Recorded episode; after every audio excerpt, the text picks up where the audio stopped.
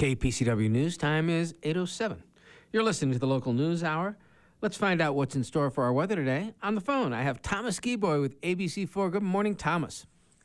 Hey, good morning, Park City. It's actually Nate in for Oh, hey. Thomas today, uh, today and tomorrow. But uh, yeah, gorgeous weather in Park City today. Mostly sunshine to partly cloudy skies. 44 for the high. Plan on uh, increasing winds though through the rest of the week. In fact, uh, some big storms moving in over the weekend should have some drastic changes to temperatures and bring in a healthy amount of snow. So overnight lows near 32 uh, tonight into Friday morning. Plan on snow showers. They'll be fairly light in nature until late, until Saturday afternoon. So often on snow showers Friday, 42 degrees. Should drop to 38 on Saturday for the high, but then just teens for overnight lows Saturday night into Sunday as a cold front sweeps through and should bring uh, some healthy snow totals into Sunday.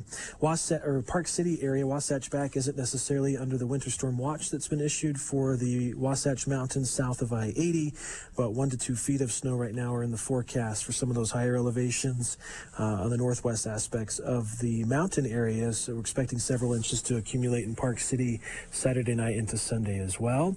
We'll have a few lingering showers on Monday, highs just near 30 degrees, so below freezing temperatures Sunday and Monday. We'll start to warm up a little bit Tuesday, uh, partly cloudy skies, 35 for the high, and then we could see another storm system by the middle of next week sometime, throwing a chance of snow Wednesday. Uh, partly to mostly cloudy with highs near 38 as well. So, Nate, for that Saturday night snow, uh, what kind of temperature are we looking at? Are we going to get some nice dry powder, or is it going to be the wet stuff? Uh, it should start out as more of a wet snow and then change over to a really nice powdery snow with the cold air moving in behind it. Uh, one of the biggest issues this weekend, though, is going to be the winds. We've got wind gusts as high as 55 miles an hour expected for uh, the Wasatch Backs. We're going to have a lot of blowing and drifting snow uh, as well. So, not going to be ideal conditions, unfortunately, I think, for skiing, because even if it is powdery, I think it'll be windblown and end up being more crusty and uh, unfortunately, avalanche conditions are going to be a concern then as well. Okay. Thanks, Nate. And sorry I mistook you for Thomas. That's all right. We'll see you See tomorrow. you tomorrow. Well, let's find out what these interesting conditions coming up this weekend are, will mean for the backcountry and what things look like now. On the phone, I have Drew with the Utah Avalanche Center.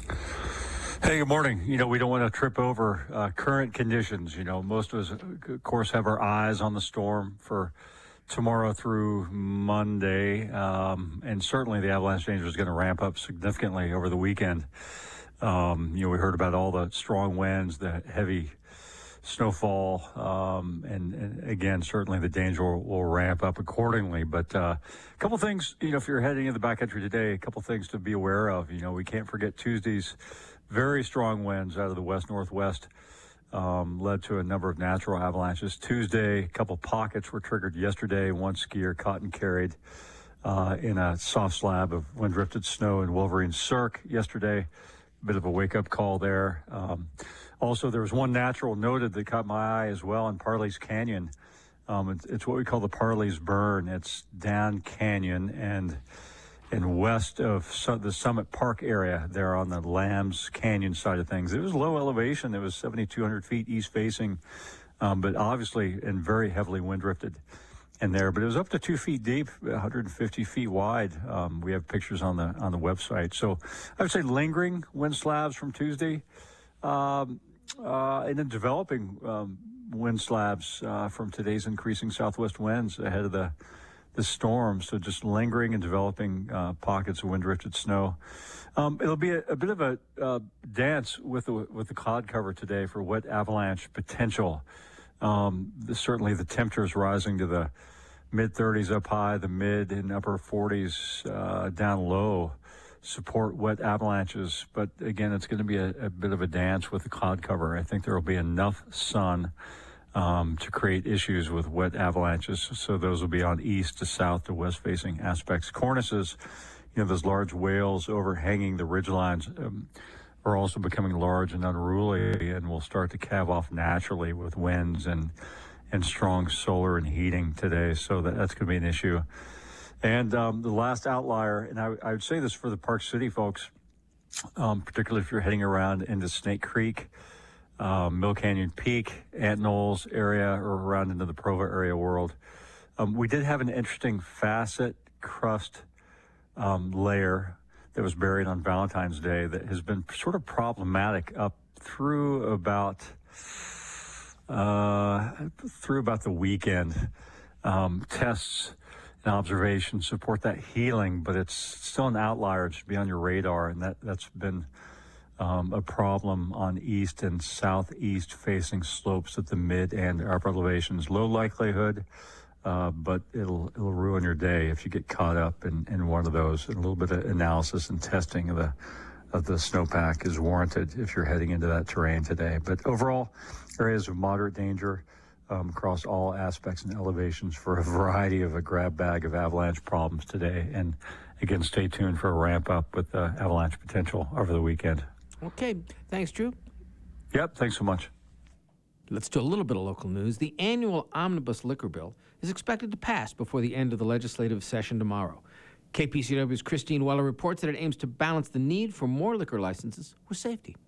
Some Utahns feel there's a liquor license shortage in the state. The Department of Alcoholic Beverage Services only issues licenses to bars and restaurants ready to open since there are a limited amount. Business owners say this can be a burden as they must invest in a restaurant or bar without the guarantee of a license. However, there are also many Utahns who don't want to see more licenses, fearing that could increase DUIs. Director Tiffany Clason says that's why lawmakers have been working to balance the need for more licenses with safety in this year's liquor bill, HB 548. They've worked so hard to try to balance economic development, small business needs, with public safety and health goals and needs because we all want to continue to enjoy having low DUI rates. We want to continue to enjoy having low underage drinking rates and statistics. The bill would increase the number of liquor licenses available over seven years. Starting in fiscal year 2025, the bill would allow one liquor license for every 9,778 residents, down from 10,200.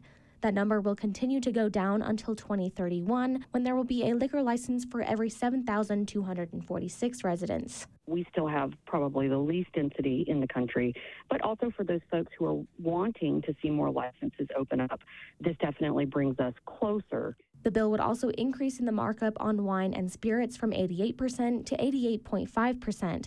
That means if a wholesaler sells a bottle of wine for $10, a liquor store would charge $18.85 for the bottle instead of $18.80. There's also an incremental tax increase on beer over the next four years. Clason says consumers would pay 1 to 3 cents more for grocery store beer. The increased tax on beer would also help fund three new compliance officers those three employees will fall under DPS, public safety. Those will not be my employees. Oh. Of course, we will work really collaboratively and really in tight partnership. The bill passed through the Utah House earlier this week and is now in the Senate. Utah's legislative session ends March 1st. Christine Weller, KPCW News. You're listening to the local news hour. This is Roger Goldman. Coming up, we're going to be speaking with Summit County Council Chair Malena Stevens about last night's council meeting. Then we'll be chatting with Kristen Schultz and Michelle Downard with an update on the status of the Park City Child Care Scholarship Program. We'll finish our hour by speaking with KPCW President and General Manager Renai Bodley and Development Director Sarah Ervin about next week's pledge drive. Also coming up this morning here on KPCW during our Public Affairs Hour, Cool Science Radio will, uh, will, will feature um, longtime National Public Radio science correspondent Neil Green, Nell Greenfield Boyce, who's going to discuss her new book about the intersection of life and science. It's called Transient and Strange. Then Lisa Thompson, an exhibit developer and interpretive planner at the Natural History Museum of Utah, will join to share her new book called Wild Wasatch Front. It's an urban nature guide. That's Cool Science Radio this morning, starting at 9 o'clock. The Summit County Council held its regular meeting last night. On the phone with a debrief is Council Chair Malena Stevens. Good morning, Malena. Good morning. Thanks for joining us. Malena, the legislative session ends tomorrow. I know that there was a legislative update. What did you learn? Well, it's pretty fast and furious right now, as it always is this time of year. The last, the last week of the session, or the last couple of weeks in particular, there are additional bills that are dropped. Um, some of which we may have heard rumors about, some of which may be new. Also, some of the bigger bills are dropped, such as land use uh, omnibus bills, and so that that has come out in the last couple of weeks has been modified to include counties, which has some concern for us as well as some problematic language that contradicts um, some other statutory obligation that counties have as far as recording plats and other um, other deed restrictions against a deed. Um, we have quite a few concerns about that bill. We also have uh, concerns about residential building inspection amendments with SB 185. This would allow developers or people that are requiring a building um, inspection to be able to go out and get their own inspector, and then the county is obligated to accept that inspection and also pay for it. So we have some concerns with that when you when you take government out of, of things that are pertinent to um, health, safety, and welfare. It's pretty problematic because that's what we are really good at as government is making sure that things are safe for both the current residents and subsequent residents. And when we're taken out or our hands are tied, it, it could create some issues there. You know, one of the big picture questions that I had for you was Are we seeing a, a, the continuation of a tendency for the legislature to think about removing powers from local governments and land use in particular and, and, and taking them back to the state level or, or pushing them out to the private sector? It sounds like that's continuing to be an issue. Yes, it continues to be an issue. It's something that both we and the Utah Association of Counties and um, the League of Cities and Towns is really cognizant of because there is this constant whittling away of local control and the ability of counties and cities to be able to govern themselves according to their unique needs and desires and thoughts on what they would like, right? There are many things within Summit County and Park City and Coalville and Oakley and all of our cities that there are policies that are different because we have different communities even here, let alone we start talking about Sanpete County and San Juan County and Salt Lake County. So it's really important. The government is best when it's closer to the people and people can have more influence and more say in how they're being governed. And so we do have we have a lot of concerns with that continuing to be whittled away, whether in in small, you know, slow and steady small ways or in some of the larger ways that uh, the the legislature has tried to and continues to try to. my, my, understanding is one bill that uh, would have positive implications for the city is HB 236, the sales and use tax modifications. Can you explain what that is and why it would be helpful? So this would allow there was a bill passed, I believe, last session. It could have been the session before that would allow counties to institute a rural hospitals tax that could be used. And this is four through six class counties. There were some nuances about um, whether parks, whether Summit County and, and this area would also be included as the how because of how it was defined. So this would be an expansion to the rural hospital tax bills that could would then absolutely, according to the language that's currently in there, be applicable to Summit County and would allow an additional tax revenue source and sales tax that could then be used to fund things like EMS or search and rescue or those sorts of of services that are largely in our county impacts of tourism. We have with our search and rescue, the vast, vast majority of people that are utilizing that service are not from within the county. And even with our EMS, we have a large portion of people that are out of county utilizing that service. So looking at how we can diversify the funding sources for that. So that would be a, a positive development. On the flip side, I understand that the transient room tax expansion uh, uh, uh, uses the. I'm sorry, a bill that would allow an expansion of the uses of the transient room tax is not likely to pass. Can can you sort of explain what that one would have done for us? So right now there's transient room tax that anytime somebody stays in one of our hotels, there's a tax that goes um, specifically, it, it's broken up a little bit. It goes towards marketing of this area as well as um, allowing for building of you know amenities, physical amenities such as it can be used for land, for trails, for um, a conference center, for something that's brick and mortars that's an amenity to the community. This bill would be would allow for a portion of that money to be used again to mitigate some of the impacts such as EMS and search and rescue, um, potentially solid waste, some of these other impacts that we see from tourism. So that is an effort that the county has been working on with many partners to try to determine how can we how can we again spread that tax burden over a broader group of people to include our visitors that are having impacts in those mm-hmm. areas. So again, I it, that bill is unlikely to pass at this point, but it is an ongoing conversation that we as a county are having to to try to determine how we can how we can better spread that tax burden. Okay. Well, I'm confident you didn't expect to get through this interview without us talking a little bit about Dakota Pacific. My, my understanding is that the council had asked for 500 units of housing, and now we have a, a proposal that brings it down from 727 to 695 from the developer. Do you see a path forward where people can get to an agreement on this, or are we uh, getting close to a standoff?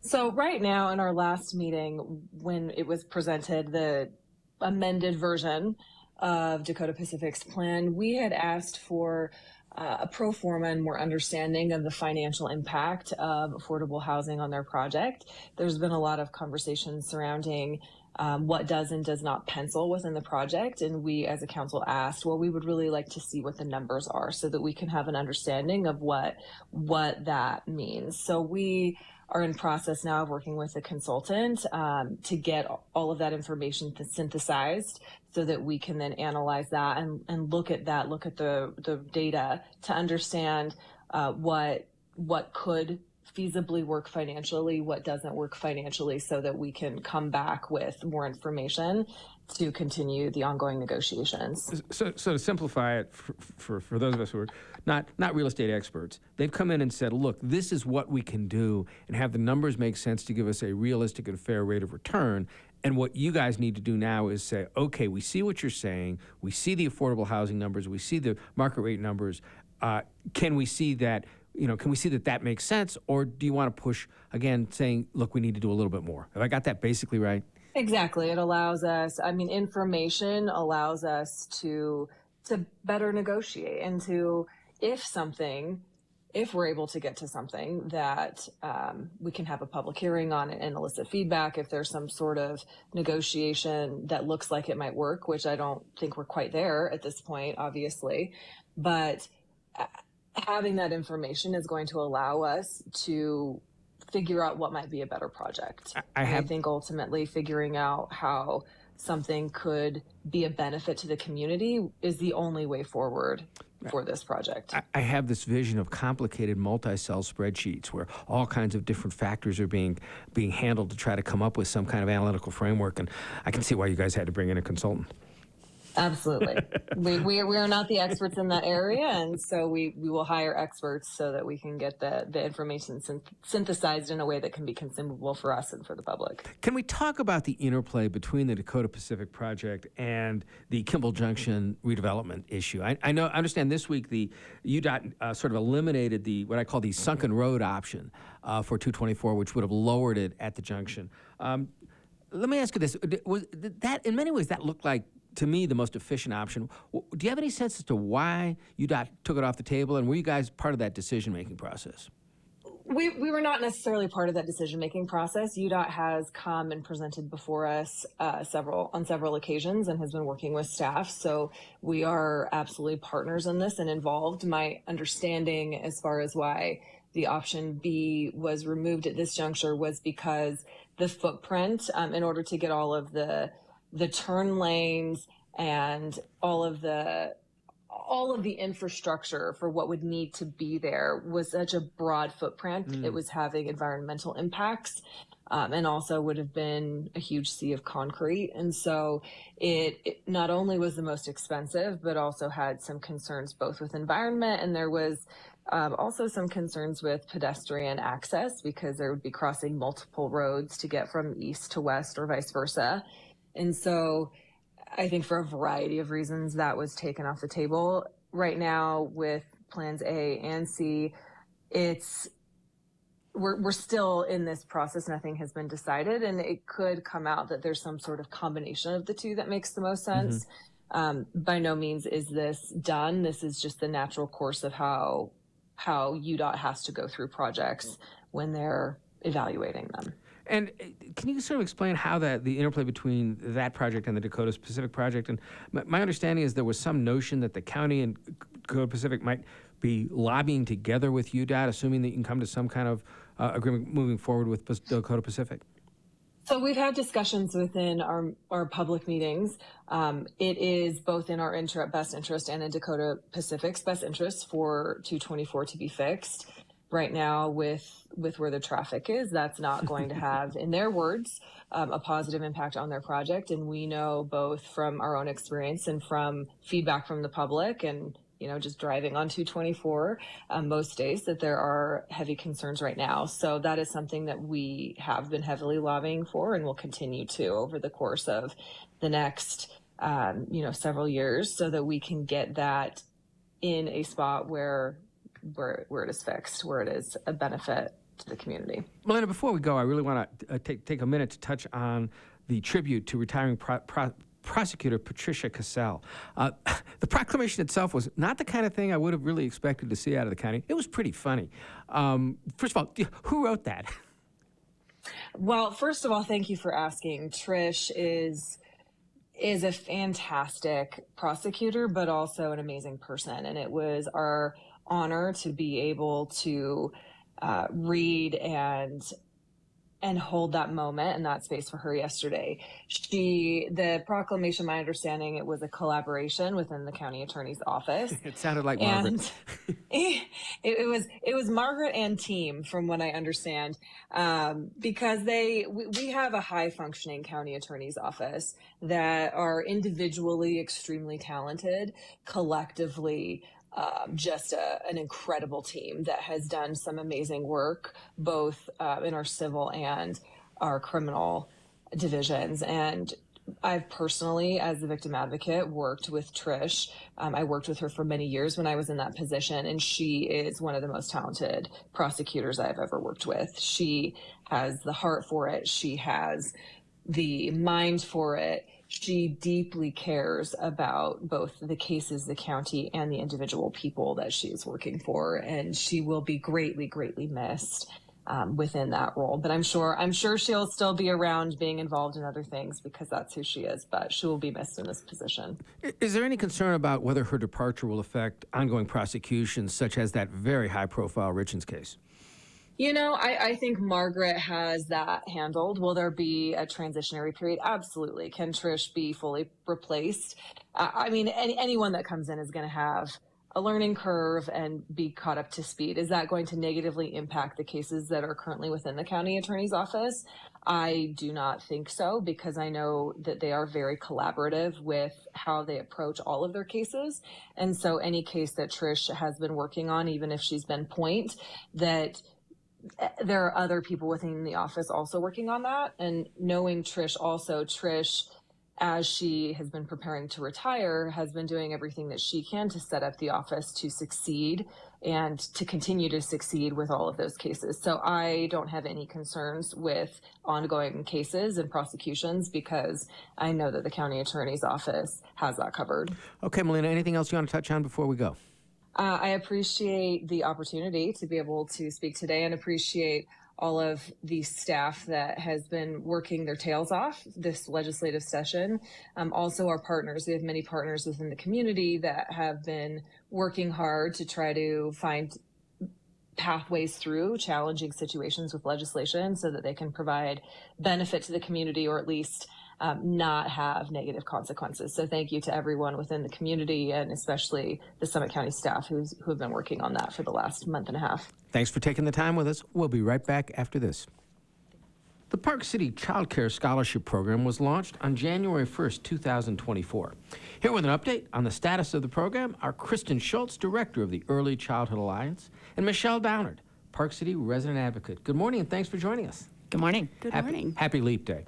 Uh, Kristen, can we start with a little background, uh, sort of set the stage for how we got to this problem in terms of sort of the changes in uh, funding from various federal programs? Yeah, thank you. So, childcare as an industry is um, incredibly important for our community, certainly for our parents with young children, but also for the community overall.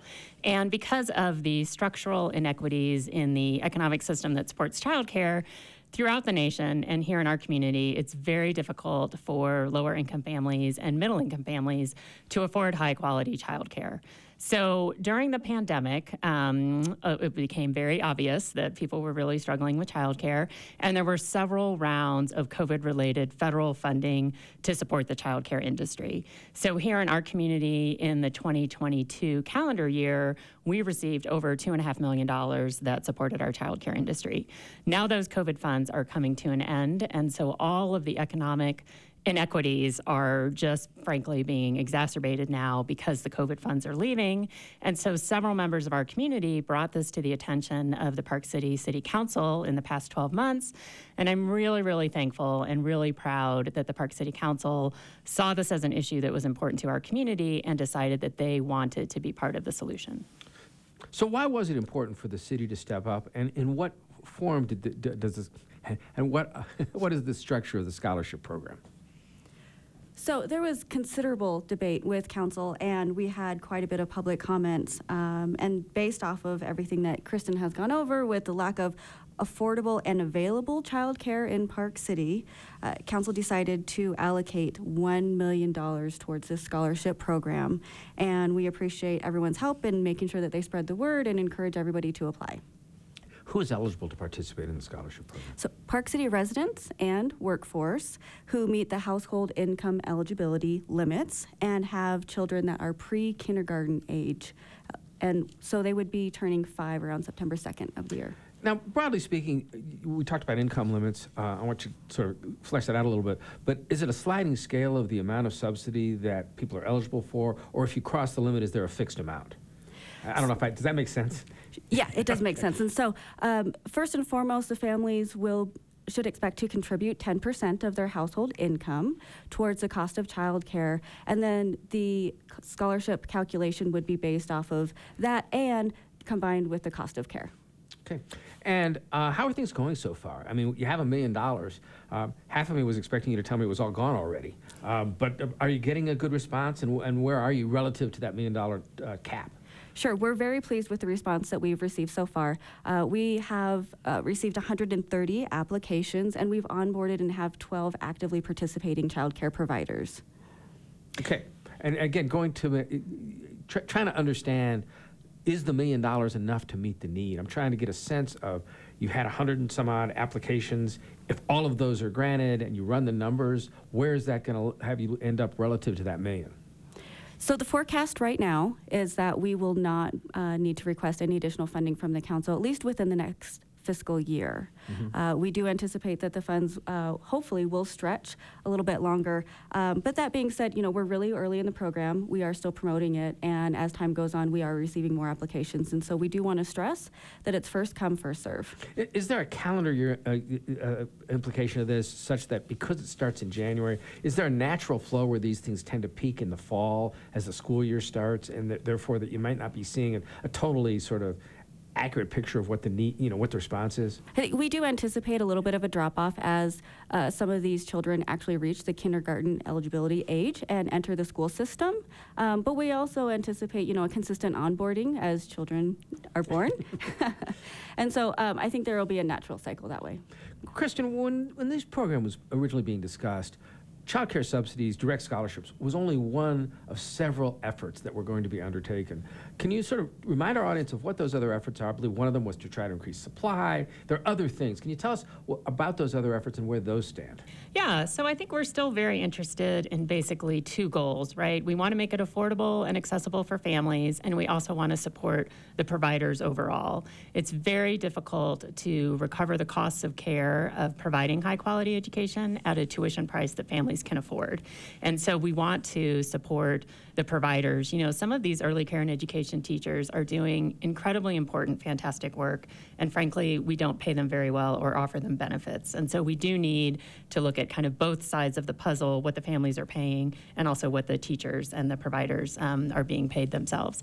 So one of the things that's in the Park City program um, that is not a child care scholarship is a provider incentive. So the state has federal funds available that are uh, provided by the Department of Workforce Services as a subsidy. So for our Summit County providers who are providing care to the families who receive that subsidy, who are on the lower part of our income range, there's a $300 per month per child uh, provider incentive to basically make it, you know, thank the providers for serving our vulnerable families and also to make it more economically feasible for them to do so. Okay, I'm, I'm sort of sitting. Sorry, here I probably No, no, didn't explain that very well. You did, and I'm, I'm doing the numbers. So, so what's happening is, the, you look at their sort of retail sticker price, Mm-hmm. right? They get a subsidy that tries to get it to where the um, family with the 10% of their monthly income pays what they can pay. Then on the other side, to facilitate supply, you're adding a subsidy on top of that directly to the provider on a per child basis. Has that had the desired effect? Which one of the things that I know you were trying to achieve was to increase the number of licensed providers in the county. Have you seen Have you seen some new ones come online? So we have, and I, I can't say that it's directly caused to this or, you know, causal out of this. Um, but so Coalville has a new center that's on Main Street. And then there's also a new center that is going to be opening up in the area um, on the other side of Kimball Junction, on the other side of 80. I forget what that area is called, like Bitner Road over on that side. So we do have some new providers coming. I also, I do want to say, though, I think a lot of people, you know, the million dollars was put in the budget last summer, but it's taken a while, right? We had to have an RFP to um, select the provider. The council wanted to kind of tweak the uh, parameters of the program, so that wasn't finalized until the end of November. So this program actually just opened up on January 1st. And when I say opened up on January 1st, that means both where we need families to apply and we need the providers to get into the system. So there's still several providers that are in process that aren't, you know, onboarded yet. So while we're very pleased with how the program has gone so far, I think we really only have two months and the first two months of standing up a new program. So I think it's a little early to really effectively review it, but um, we definitely are proud of the way things are going, and we definitely want to encourage families to apply. I think there's a lot of families out there who may not realize that this is something that could benefit their family. And one other thing I wanted to mention was the AMI limits are updated every year, typically in April. So for families out there, if you're looking at the AMI categories and you're slightly over, I would go ahead and apply because in April, when the new numbers come out, it is likely that they will go up. And so it's likely that a few more families will be eligible uh, in the coming months. Uh, again, when we first started, when th- these issues were first being talked about extensively last year, one of the issues was the total supply within the county. Uh, where do we stand with respect to the total supply of, of childcare slots as against the total need? So, based on the estimates, and again, I always want to thank Jeff Jones for helping with the child care needs assessment that we did last year. But if we're looking just at the under kindergarten eligibility um, range, we think there's about another 400 slots that our community needs. Okay. And another part of the effort um, uh, that you talked about last year was uh, getting other stakeholders to come to the table. Um, the county, possibly business. Where do those efforts stand? Well, so the county also included money in their budget. They have $150,000 that they are going to use to support the county workforce, and then an additional $130,000 that is for the community at large. And I think the county staff right now is, you know, investigating options to try to figure out, you know, how can they make the best use of those funds. But the county did also come to the table. So they've, they've co- come up with funds, but it's not clear. They haven't established a clear scholarship program or a supplier subsidy program or anything that- is specific at this point. Correct. And I hope once they decide how they want to do it, that you'll have them uh, on as well to talk about their program. Uh, What about business? Um, I know that uh, there was, there was, I think, some, some conversations with the chamber and other sort of the large businesses in town. Where do those efforts stand? Yeah, so we are going to convene a, a work group or task force, um, and we're hoping to set up that meeting in March. Um, the chamber has been very interested in this uh, issue in the past, and I hope that they would participate in the workforce. Um, there is a little bit of a philosophical question as to, you know, similar to health insurance and some other perks. You know, if you see this only as a function of work support, um, there is no reason to have high quality childcare. If you're not looking at the development of the children and the benefits that it has for the child, having a cheap place for children to be only so that their parents can work um, sometimes gets a little bit. Um, it, sometimes you can have that be at odds with what we are looking for in terms of seeing this as a public good that supports our community overall. It also has some um, negative impacts in terms of job lock, and typically it tends to be the highest income workers that receive those benefits for uh, those employers who do provide childcare. So I do think employers have a role. In my mind, I would like to see employers um, really come and advocate uh, for public funds and that this is a public good because I think ultimately that gets to a much more efficient, fair, and high quality system. Yeah, and, again, one of the other uh, issues that was that was talked about about bringing uh, providers into the license space was quality control. How do you? I mean, it's one thing you, you see extremes where essentially, you know, private homes are open to childcare, and it is parking, for lack of a better term. What efforts are undergo are, are you are you doing to ensure that the scholarship recipients are going to facilities that will offer not merely a childcare experience, but a quality childcare experience? So, in order to participate in Park City's program, you do need to be regulated. So, that could be a home based provider, a center based provider. You can actually get certified as a family, friend, and neighbor provider. But, Roger, to your point, then, there is someone, there is a level of oversight. There are criminal background checks, there are inspections of the home, there are um, some training. Staff ratios. Staff ratios, all of the things that we know lead to high quality are included, right, as you look at the regulations for being a regulated provider. Okay. Uh, will you once again remind people of how to apply and, and where, where to go to the website and make sure that they have access? Sure. So if anybody believes that they may be available, uh, eligible to apply for the scholarship program, uh, visit the Park City Community Foundation's website. They have been an invaluable partner, and we really appreciate. There are FAQs, an income calculator, and a list of all the required documents in order to apply for the program. There, again, we encourage uh, both families and then child care providers to go to the website and on board. Michelle, are there multi-language options available for people who want to get information in Spanish? Yes, yes. So our administrator has made sure that we have uh, multiple languages available to anyone who wants to call the number that's listed on that website. Okay. Thanks for spending time with us. We'll be right back after this. So you hear that music, keep it coming on if you're listening to KPCW this week. And there's a reason for that. And the reason for that is it's time for the annual Winter Pledge Drive. Here to talk about it, our Sarah Ervin, our development director, and our president and general manager, Renai Bodley. Good morning and thanks for joining me. Good morning, Roger. Okay, so why do we have to do this pledge drive stuff anyway? Sarah? Well, the pledge drives are actually our biggest fundraisers of the year uh, when it comes to individual times of giving. So we do our pledge drives every year in March, first week of March, and the, roughly the third week of August. And unlike other radio stations around the country that hold these drives sometimes three, four, five times a year, and it's their same voices asking for money over and over again, and you kind of tune out if you've ever listened to public radio stations in larger markets. It's like that's the week when I think, okay, I've given my gift and I'm turning off this station. Here, we really try to make it inclusive of the entire community and really fun. Um, we have found that the model we've created is. Uh, it's a lot of work, I'll be honest, but it's really a lot of fun. We bring in voices from around the community, dozens of nonprofits and sponsors who join us throughout the week to talk about how they value KPCW and how KPCW is a partner to them throughout the year and help us fundraise for the station. That really is a, a, a unique model. Have you, have you seen any other public radio station do anything like this, Renai? I really haven't. There are um, some like KUER down in Salt Lake. They sometimes partner with a nonprofit, like um, for any donation that's given on a certain day, their pledge drive, they'll give a percentage to another nonprofit in, in the Salt Lake Valley. So it, it's sort of the same spirit, you know, nonprofits helping other nonprofits. That's what it's all about in public broadcasting. And what's our what's your goal for this year, Sarah?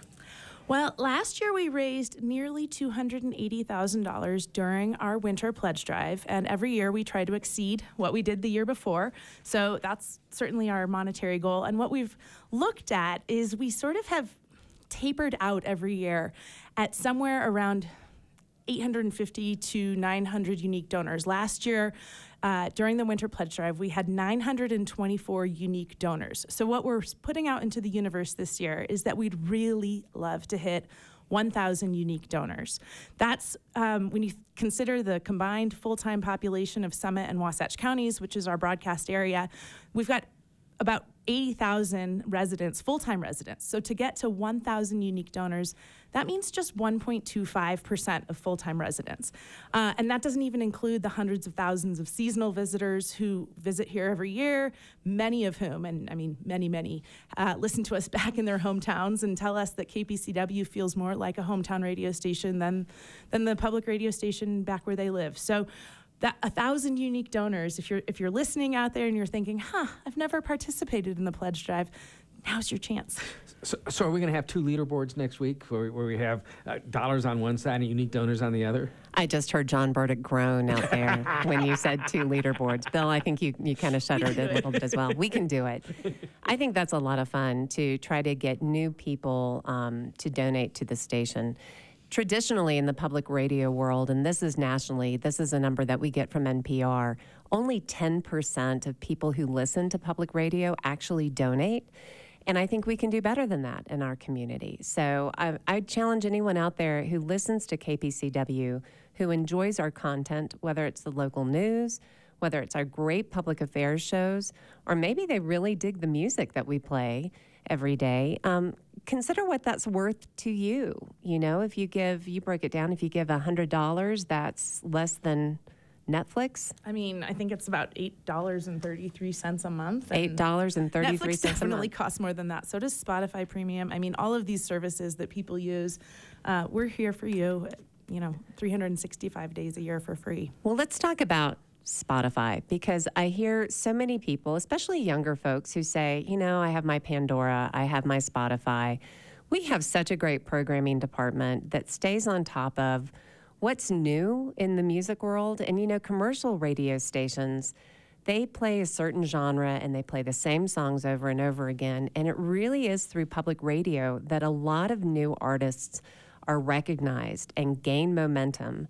And I want to give a shout out to Christy Dillaway. Every week she sends us fresh tracks for Friday, and we feature new artists at the top of every hour. Sarah, you're on Friday mornings at 9 a.m., and I know every, you and I are usually texting or talking about, all right, did we like that one? And it's usually a thumbs up. It's rare that Christy has a swing and a miss. Yeah, it's true. It's and it's so fun to be playing these new songs in the KPCW library, and then later on exploring that artist further. And I add them. I mean, I'll be the first to admit I have Spotify. I make my own playlist that I listen to. Um, and uh, but in the mornings and in the afternoons, um, I think there's no better way to feel connected to this community than listening to KPCW. Certainly for the music, but also for the local news. I was thinking about it on the way in, listening to Roger your interview with Malena the number of times that we have local elected officials on our airwaves is, um, I think, really unique in in the public radio world. Um, we've got you know city council members, county council members, city manager, county manager, numerous times per week. Um, it's incredible the amount of local news that we provide, and that's just on local elected officials. Um, not to mention the news stories that our team is covering day in and day out. Renai, uh, let's put that into a broader context. I mean, the importance of local news in terms of getting government to be responsive and transparent. And what we've seen across the country is sort of the death of the local newsroom. And we are standing up tall. Yeah. Um, the death of the local newsroom um, is not a great story. You know, what we're seeing are a lot of hedge funds buy local newspapers. They are in it to, you know, trim costs, and it's all about the bottom line. And journalism takes a lot of time, takes a lot of effort. Um, journalists tend to be greatly underpaid for the service that they provide their communities. Um, and a lot of blame frankly, goes towards media outlets because they're not staying where the customer wants them to be. They're not evolving where the customer is. We've tried really hard to do that by going online with all of our stories, by putting out that daily email newsletter, The Local. If you're not one of the 6,000 people who get that every day in your email inbox, you can sign up at kpcw.org. On the right side of the screen, there's a logo that says The Local. That's really imperative, Roger, and that's what we're trying to do. You know, we talk to our reporters about getting the story on the air. That's really important, especially in times of public safety issues, you know, winter weather advisories or power outages or traffic backups. We want to get that news out over the air. But it's also critical to get that story out online, get it on the website, push it out on our social media channels. That's how you're getting more and more of your audience engaged and, most importantly, informed with professional journalism, fact based, objective stories, not just somebody's opinion or conspiracy theory that you might read on your social media page. So every week there are commission meetings, there are council meetings, and every week we send people to cover those. And it takes hours. And we have to send multiple people to multiple locations. And if we're going to have, have the people at the headcount to send people, it takes money. Talk to us a little bit about what it takes to run the station and why it is that we have to spend money on all these journalists. Thank you. The, our most expensive, costly asset are our people.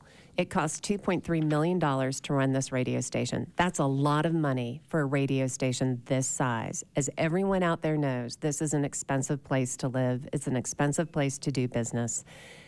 We want to pay our employees a livable wage. Right now in our newsroom, we added two headcount this past year. We added Sydney Weaver as a producer.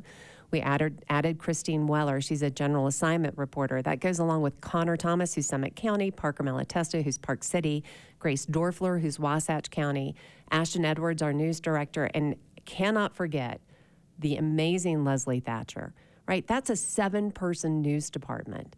That's more than some statewide news organizations. That's because this community has recognized the importance of local news and has decided to invest in local journalism and public radio. We are so lucky to have that, and this is the time to donate if you never have before. Okay, we got $2.3 million. Where does our money come from? Well, again, a big chunk of that comes from our um, biannual pledge drives. We also receive certainly um, funding from various grant sources, the Corporation for Public Broadcasting, uh, a Summit County RAP grant uh, through their Arts and Cultural RAP program, and others. But our biannual pledge drives account for more than 25% of our operating budget. I should also mention that our major donor program, our Broadcasters Club, is a significant um, portion of of our budget. Um, we have 350 members of our Broadcasters Club. That is a program that starts at $1,000 per year. Um, and these members get invited to um, a number of different events throughout the year. It's a great way to get to know other folks around town and know that you're supporting the station in a very meaningful way. Um, our, our Broadcasters Club members are longtime locals or folks who have just moved here and are looking for a way to get involved. The Broadcasters Club brings in about $600,000 a year for the station. It's huge. So, mm-hmm. a big shout out to everyone who's joined the club. Thank you so much. And if you want to join, um, you can join during our pledge drive or you can join online right now at kpcw.org. So, we spend money on reporters, we also spend money on programming. Um, we also spend money on the public affairs shows. Can you, t- can you sort of flesh out a little bit about those? Sure. Our public affairs shows air Monday through Thursday morning at 9 a.m. We've got Mountain Money, of course, on Monday mornings. Uh, An outstanding program. Outstanding. incredible, incredible host, really. um, this Green Earth, which is our environmentally focused show on Tuesday mornings. The Mountain Life, focused on healthy living. And um, on Wednesday mornings, Cool Science Radio, my person no i won't say that raj but i just love the way they break down these heavy scientific topics into a way that I can enjoy and, and appreciate. Get all these cool guests. Such cool guests on Cool NASA Science people. Radio. I, I swear, I sh- uh, one of these days we're going to get somebody to talk to us from the moon. I know. I, I well, they, we did. We, we had did. the International Space Station, a live broadcast. That was incredible. We live had a live broadcast from space. Yeah, from outer space. And then I can't forget Rich Tone's curated jazz, which airs every Friday and Saturday evening. Thank you to Rich Rector who produces that show. Our public affairs and cultural shows they cost us about um, seventy-five thousand dollars per year. So if you tune into those shows. Uh, every week, you know, consider that a reason to contribute as well. Okay, so we got we have many hours next week uh, that were filling, and one of the nice things is we only do it for a few days. We don't do it all five days. We don't. We, we, we want to get this, you know, done in a compact and efficient way. But one of the fun things is that during every hour, Sarah has found a not-for-profit that will be coming in to the studio to talk about what they do and how KPCW helps them. Uh, it's a unique model. Um, talk to us a little bit about some of the people that we're going to see and what the nonprofit gets for helping to support KPCW. Sure, yes. Like I mentioned earlier, we have about a dozen nonprofits who join us during the winter drive, another dozen who join us during the summer drive. Um, and you can check out the full schedule online right now, kpcw.org, and click that Winter Pledge Drive banner. Um, we've got, for instance, Kimball Art Center kicking things off after the news team kicks things off Monday morning at 8. Kimball Art Center will be in here Monday morning at 9. People's Health Clinic. We've got Friends of Ski Mountain Mining History. We've got the Park City Community Foundation's Climate Fund. They're a they're first time participant with us this year. Um, Friends of Summit County Search and Rescue. The list goes on and on as far as the nonprofits who will be joining us go. And one of the things that they uh, will receive for helping us fundraise here at KPCW is if they can. Um, if we can raise at least $5,000 during each of these hours, those nonprofits will receive a uh, $4,000 free underwriting credit. That's 100 free spots of underwriting that they can use throughout the year here at KPCW to get the word out about their mission and programming. So saves them critical marketing dollars that they can um, you know, reserve for other purposes and get that underwriting, um, those radio spots that you hear here on our airwaves at KPCW. We're very lucky um, to have some very generous sponsors for our pledge drive. I want to give a shout out to our gold sponsors Park City Mountain and Epic Promise, Deer Valley Resort, High Star Ranch, Promontory Foundation, and Gallagher Pediatrics. Those are our gold level sponsors. Huge shout out to them. Anyone listening, if you think, hey, I want to be part of the Pledge Drive Fund, reach out to Sarah, Sarah at kpcw.org. Um, we're already lining up people for our August pledge drive. It's true. But I want to get say there's a special hour, and that's for our beloved office manager Ethel Preston, who is retiring. So on the last day of the pledge drive, next Thursday, March 7th at four o'clock, we are going to have an hour honoring Ethel. So please tune in send us a message that you want us to read over the air to Ethel. She is such a community jewel. We're really going to miss her. Okay. Thanks, Renai. Thanks, Sarah. We'll be right back after this.